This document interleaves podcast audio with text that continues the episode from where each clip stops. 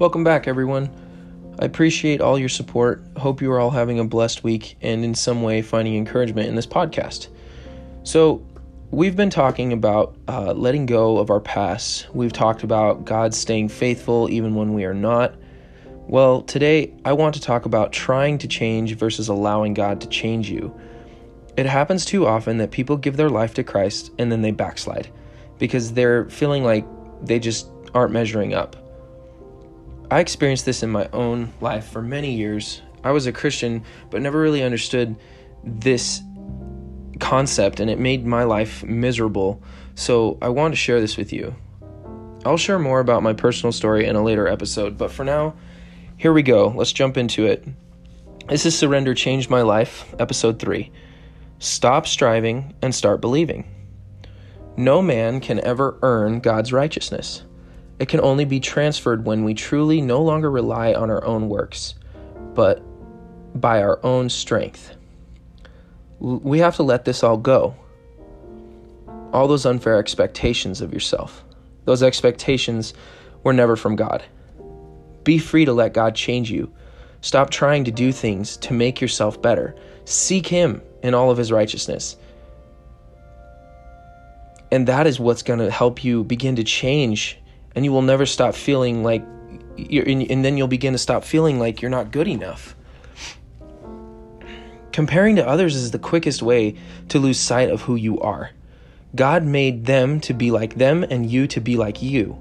You can't fulfill their purpose and they can't fulfill yours. God made us all unique to do what only we can do. This is a big problem. We let others' judgment of us and our judgment of ourselves make us feel like we are not good enough. But you can't live that way. You're comparing yourself as what they are when God designed you completely different. No wonder you don't measure up. It would be like someone judging you on your own ability to climb a tree when you are a fish and they're a squirrel. One was made to climb trees and the other to swim, flip things around, and I doubt they would be any better as a squirrel trying to swim. Fish were made with fins, specific things that God designed them to do so that they would be able to do that one thing greater than any other creature made. So same is for us. We've been given gifts and abilities. So the funny thing is, most of the time we think we are no better than another and we don't measure up. But the fact of the matter is, most people are too distracted to judge you because they are too busy trying to measure up to you at the same time. You are trying to measure up to them. It's really sad, honestly. We've lost value in believing that God created us for something so special that only we can do. Here's another example. If you are an ear, you were meant to hear, but you spend your whole life trying to see. Of course you will feel discouraged because you were never given the gift or ability to see. But same would be true if you were an eye trying to hear. Does that mean either one of these are less important than another? No. They are equally important, but are specifically made to do what they alone can do. Ephesians 4:7 says, God has given each of us a supernatural grace according to the gift He has given to each one of us. In 1 Corinthians 12:18, it says, God has carefully designed each member and placed it in His body to function as He desires. His body is represented as His people. Since we are all made one in Christ through His sacrifice on the cross, we are all meant to function working together to do all that God created us for and to do all He has purposed. We get to finish the work Jesus started. While He was here on this earth, He did many miracles. He led people to Him. Everything He did pointed back to God. The only way to be truly free is to stop comparing and caring what people think of you. All that matters is what God thinks of you. If you can do that, then you will stop feeling like you are cut just short of being good enough or thinking you don't have what it takes. It is not by your own ability that you are able to function in your gift and purpose. Because God placed that gift in you, it is His grace, His supernatural power working through you. He made it this way on purpose, so none of us would have reason to compare. If it is God's grace that empowers us to live, then how could we ever compare God's power to itself? We can't do things like this. It's not the way God wanted us, God intended for it to be, to save us from this comparison thing. Understanding this takes the burden of trying to be perfect off your shoulders. On our own, we can never be perfect. Only by continually letting God shape our character to be more like Him can we ever grow. So next time you feel like you don't have what it takes, be glad that you don't have what it takes. Be glad in all your shortcomings. God works best in the impossible, and He wants to do the impossible through you. But as long as you feel like you have to somehow be good enough or be strong enough in your own effort, God will not be able to do what He needs to do through you. Seriously, let it all go. Stop pleasing man and what others may expect. Accept you are as good as God says you are. Don't allow yourself to worry about man's opinion. God will work mightily through those who are weakest in the natural and bring them into the supernatural power so that it will be no question it was all God, nothing to do with you. That way no one can take credit or compare, because it's you being willing to let God use you, and He does the rest. He knows what to do. You just trust and follow Him. Just as He has been showing Himself to you throughout your life, once He has saved you from your past and has a relationship with you, He wants to use all of our lives to point back to the fact we can't live without Him.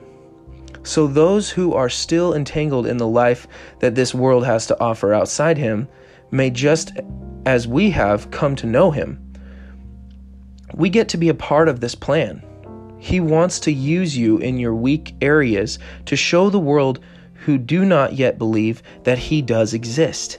He does this by proving what they thought to be impossible to be possible. He will use the least likely people who have made mistakes, who are not perfect, to be an example of His willingness to use brokenness and make a masterpiece from what the world has labeled useless and imperfection. God is never looking for ability, He's looking for availability. It says in Ephesians 4:16, "For His body has been formed in His image and is closely joined together and constantly connected as one, and every member has been given divine gifts to contribute to the growth of all, and as these gifts operate effectively throughout the whole body, we are built up and made perfect in love." God is love. It's not what He has, it's who He is. He can never change. Never again do you have to focus on your own strengths or weaknesses. Many times in the Bible, God used the most broken and unqualified to do the greatest miracles.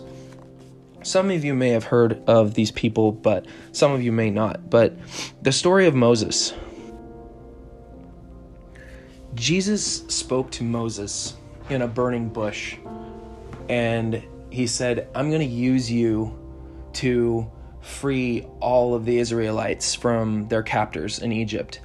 And Moses started telling Him, "No, I'm not good enough. I don't do well speaking in front of people," all these other things, and God still chose to use him. And one of the things about Moses is what caused him to run away into the desert in the first place was he got angry at one of the Egyptians for whipping one of his people. He didn't see there to be any reason why this Egyptian slave trader was just beating him, and so he got angry and accidentally killed this Egyptian, and he hid the body in the sand, and his own people started judging him, and he ran away. And in that place of running away, God found him and spoke to him through a burning bush. So even though he was a murderer, even though he had made some mistakes, God still chose to use him. Even in his weakness, God chose to use him. Another example is Rahab. The Israelites, after they got out of Egypt, they were faced with an impossible battle it's called the Battle of Jericho. And there was only one way into this city, and it was through the window of a woman named Rahab. She was a prostitute. She was not who we would consider to be a righteous woman, but God still chose to use her because of her willingness to help the Israelites. So they found Rahab, and she let down a rope from her window and allowed the spies from the Israelites to come into her window. And not only that, but hid them in her own home in the city from the people of Jericho so that they wouldn't be discovered. And they said, because you've helped us, God is going to bless you and your family. And because she was willing, because she was, just had the right heart to help, because she knew that they were the people of God and that God had sent them, she believed in what they were trying to accomplish, and she helped them do it. And so upon understanding like the layout and different things like that of the place, and following God's plan to destroy this city. There's a lot more to this story, but long story short, a prostitute was used by God to be the only way into the city that was between them and all of God's prosperity and blessing in the land on the other side. Another great example is David. He's the least person you would expect to do all that he did. I mean, all he was just a shepherd. He watched over the sheep, but God saw his heart, his humility, his willingness, his servant attitude. And he said, I can use somebody like this. I can use a humble heart. I can use a willing heart. And David went through many, many years of waiting patiently to become king, but it was prophesied over him by the prophet Samuel that he would become king, but he had many years to wait before he finally became king. And even after he became king, he gave in to his worldly urges, and he made a selfish decision to basically invite this woman into his home and sleep with her, and later found out that she was the wife of the captain of his army. And he told him to come home, and hoping that he would basically cover up his lie. He told him, go home, you don't need to be serving in the military anymore, go home and lay with your wife, hoping that when the fact that she was now pregnant, he could cover it up and make it look like it was just her kid, and the captain's. But King David took it even further, because this man, out of honor, decided, I'm going to do what is my duty. I know it would be great to come home and spend time with my wife, but I'm protecting my kingdom. I'm protecting my king. And he insisted he come home, but he wouldn't do it. And so then David took it a step further to cover up his lie. He sent this man to the front lines of battle, and he was killed. We've all made some pretty terrible mistakes, but I doubt any of us have sentenced people to their own death. And even if we have, here's an example that God still made David the greatest king of all the Old Testament, of all the Bible. Like, he was an amazing king. And it was because of his heart in turning to God and saying, God, I made a mistake. I shouldn't have done what I did. I'm sorry. I'm turning back to you. God saw his heart, and that's what that's what made him continue to forgive David, was because he was willing to look past his mistakes and say, you know what, Lord, I'm not good enough, but if you'll forgive me, then I'll be just fine. Another really good example is Paul in the New Testament. Paul was a murderer of God's people. And one day he was blinded on the roadside when he was traveling, and God gave him spiritual blindness and said, Paul, at the time his name was Saul, but everyone called him Paul. He said, Paul, why are you persecuting me? And he said, who is that, Lord? And he said, I am the one you're persecuting. And at that very moment, he said, I want to use you to teach my people the gospel. And he was like, God, I'm a murderer. I've murdered your people. Why would you want to use me? And Paul wrote half the New Testament of the Bible. One more example, Peter, he was with Jesus before he died on the cross. And Jesus told him the future. He said, you are going to deny me 3 times. Deny that you even know me. Deny that you won't have anything to do with me. You'll deny me 3 times. And Jesus is taken away to be whipped and flogged.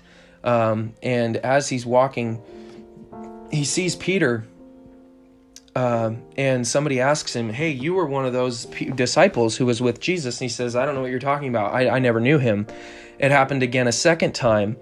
And then a little girl comes up to him and says, yeah, it was definitely you. Like, you were one that was with Jesus. And he got very angry with this little girl and said, do not even say that. I would have nothing to do with him. And Jesus looked at him, and Peter was devastated. Peter was hurt because he felt like he betrayed his Savior. But later on, when Jesus is resurrected and they're out on the water, Peter sees him, and he comes running up to him, and Jesus doesn't treat him any differently. He just wraps his arms around him, and as if to say, like, I knew it was going to happen. I already forgave you. Like, I was telling you it would happen so you would realize how much I love you, not to condemn you, but to say, like, even though you're going to do that, I'm going to continue to love you. So these are just some really, really good examples that God will use broken people and people who've made mistakes, people who've sinned, to bring us all together in one family, so that we can all be at peace and live in eternity with our Heavenly Father. God's powerfully declared, you are righteous and perfect in every way in His eyes. Stop striving to change. Focus on His love, and it will continue to change all you are to being all God has destined you to be since you were in your mother's womb. Living in the fear of comparison is just choosing to believe what the devil says about you instead of what God says about you. All it takes is real faith and trusting God to do all He promises He would do, not just for a few, but for all who will choose to have relationship with Him.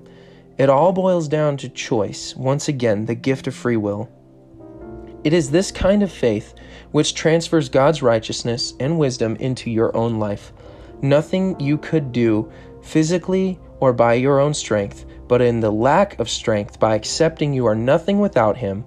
God's word says, with Him we can do all things, but without Him we can do nothing. And in 1 Corinthians 1, verse 30, it says, for it is not from man that we draw our life, but from God, as we are being joined to Jesus, the Anointed One. And now He is our God, given wisdom, our virtue, our holiness, and our redemption. This is why it is so crucial to understand that our identity and very life source can only be found in Him. The more we try to find it in another thing, the more we will be left with an emptiness that will never be filled. I want to read to you a story in the Word. It's the woman at the well. Some of you may have heard. This is found in John chapter 4, starting in verse 5.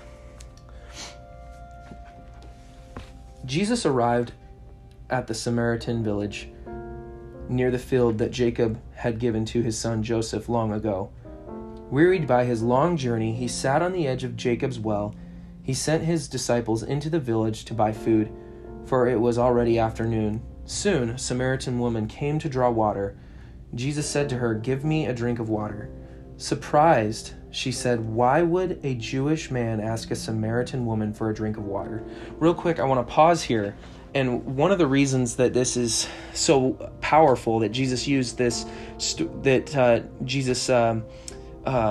made this happen, that he asked this woman, was because in those days, women were looked down upon. And he was trying to make the point that either man nor woman, I love them all. And so another thing about this that was so weird was Samaritans. This is why she asked, why would a Jewish man ask a Samaritan woman for a drink of water? See, it was weird that she was a woman, but it was even more weird for her in the culture back then that a Jewish person would even speak to a Samaritan, because they hated one another. And God did this to show it doesn't matter what ethnicity, what background you are from, what anything. I love every single one of you and want to give every single one the opportunity to know me. And so she said, so Jesus replied to her, "If you only knew who I am and the gift that God wants to give you, you'd ask me for a drink and I would give you living water." The woman replied, "But sir, you don't even have a bucket, and this well is very deep. So where do you find this living water? Do you really think that you are greater than our ancestors, Jacob, the one who dug this well and drank from it himself, along with his children and livestock?" Jesus answered, "If you drink from Jacob's well, you'll be thirsty again and again. But if anyone drinks the living water I give them, they will never thirst again. And they will be forever satisfied. For when you drink the water I give you, it becomes a gushing fountain of Holy Spirit springing up and flooding you with endless life."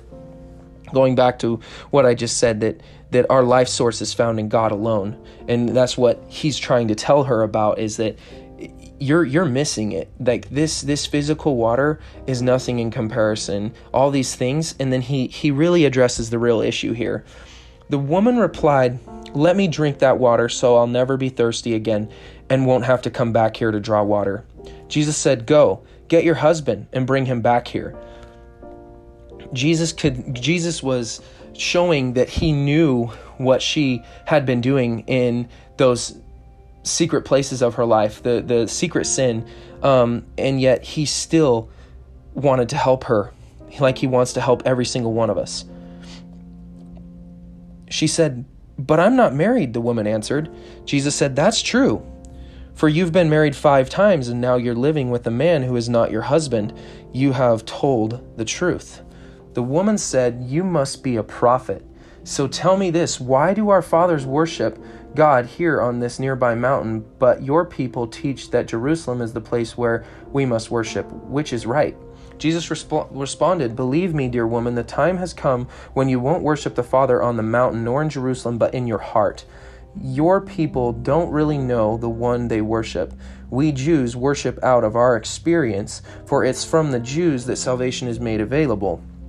From here on, worshiping the Father will not be a matter of the right place, but with the right heart." And that's what I was saying about David and Moses and all of them, just having the right heart, being willing. For God is a spirit, and he longs to have sincere worshipers who worship and adore him in the realm of the spirit and in truth. The woman said, "This is all so confusing, but I do know that the anointed one is coming, the true Messiah. And when he comes, he will tell us everything we need to know. Jesus said to her, you don't have to wait any longer. The anointed one is here speaking with you. I am the one you're looking for. At that moment, the disciples returned and were stunned to see Jesus speaking with a Samaritan woman. See, they understood that, like, whoa, this isn't right. This isn't our culture. They understood it from a worldly perspective. They said, oh, she's not good enough. She's filthy. She's a Samaritan woman. And not only that is she Samaritan, but she's a woman. Men are not supposed to be seen talking to women in their culture. But Jesus was sent to the earth. Jesus wanted to give us an example that we don't look at people's background. We don't look at people's appearance. We don't look at who they are, what gender they are. We love every single one. That's how he wanted us to live. None of them dared to ask him why or what they were discussing, because they weren't going to question Jesus, because they knew he was the anointed one. But they didn't understand why he would do that, because they had not yet received the greatest gift of all, which is the love of God. And they didn't understand how to look outside their culture, look outside the way things have always been, and just act in a love, like I talked about in last week's episode, of agape love, just sacrificial, doing whatever it takes to love on people. So all at once, the woman dropped her water jar and ran off to her village and told everyone, come and meet a man at the well who told me everything I've ever done. He could be the anointed one we've been waiting for. Hearing this, the people came streaming out of the village to go see Jesus. God wants to reveal himself to us. He's not trying to hide.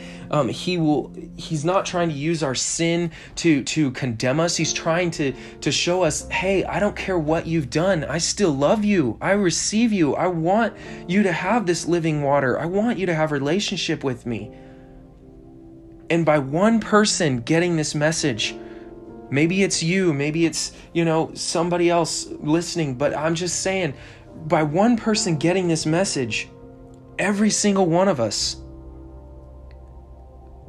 get to be used by God to go and tell other people so they too can come and see Jesus. But how do they see Jesus? They see Jesus inside of us through the way that we begin to act as he did toward this Samaritan woman. By acting, it doesn't matter what you're doing, doesn't matter what you've done, doesn't matter, who are we to judge? We've made mistakes. If you've made one mistake, you've made them all. We're not supposed to compare ourselves to one another, but to love one another and recognize we're all on the same team. We're trying to fight against people's burdens and fight against people's hurts and pains that they're experiencing, and begin to stand by their side and say, hey, I've been through that. I know what it feels like, and have a deep compassion in our hearts. So, the more you seek to do things on your own understanding and your own natural ability, the more you are left thirsty. Only God has what you need to be fully satisfied and not longing for more. So truly seek to only please him and watch him transform every part of your life. You will do things you never thought you could do. Be someone you never thought you could be. Apart from anything we can do, what Jesus did is all we need. It is more than enough. He paid the final price. Now we just get to live in his righteousness. All we have to do is receive it. True and lasting fulfillment comes to you when you are truly able to understand and hear the Lord speak over you. I will never hold your mistakes or shortcomings against you. If you feel that way, it is not from our loving Father. Again, he wants to correct you to help you grow, not condemn you for when you mess up. It is the enemy trying to derail you and distract you into thinking you don't have what it takes. Fear is just believing what he says over what God says. God's promises to you are not fulfilled because you try to make yourself good enough, but because of God's righteousness transferred through your faith in believing God in the first place, believing him at his word, believing what Jesus did for you, and knowing he is all you need. If we could ever be good enough in the first place, we would have no reason for faith. Faith is disqualified the more we think we are capable without God. His promises would not be able to be given to everyone equally and all Jesus did when dying on the cross would be useless if we could try and earn God's righteousness and inheritance on our own. This promise has to be solely dependent on faith, for it was meant to be experienced as a gift of grace, and gifts are never to be earned but freely given. This promise is not dependent on whether or not you make mistakes or follow perfectly every law, but because you entered into faith, the same faith that was demonstrated by the examples God provided in His Word. For this is why we have His Word. We build our faith in Him. It says in Romans 10:17, faith comes by hearing, and hearing by the Word of God. So even speaking the Word of God, living the Word of God, it builds people's faith. It builds your faith even hearing this message now. It gives you hope. Those in His Word are our examples, that by God's power, they believed that God can heal the sick, raise the dead, and call things that are impossible to become possible. Against all odds, no matter how hopeless you feel or your situation may seem, believe as they did. Believe the same promises that are for all of us are yours. Have a greater expectation for God to not only fulfill your greatest desires, but that He will only start there. For you don't have the comprehension or the imagination big enough to show you all God has in store for you. He wants to bless you. If you've ever seen an earthly father who just loves their kid and just has millions of dollars, do they not just shower that child with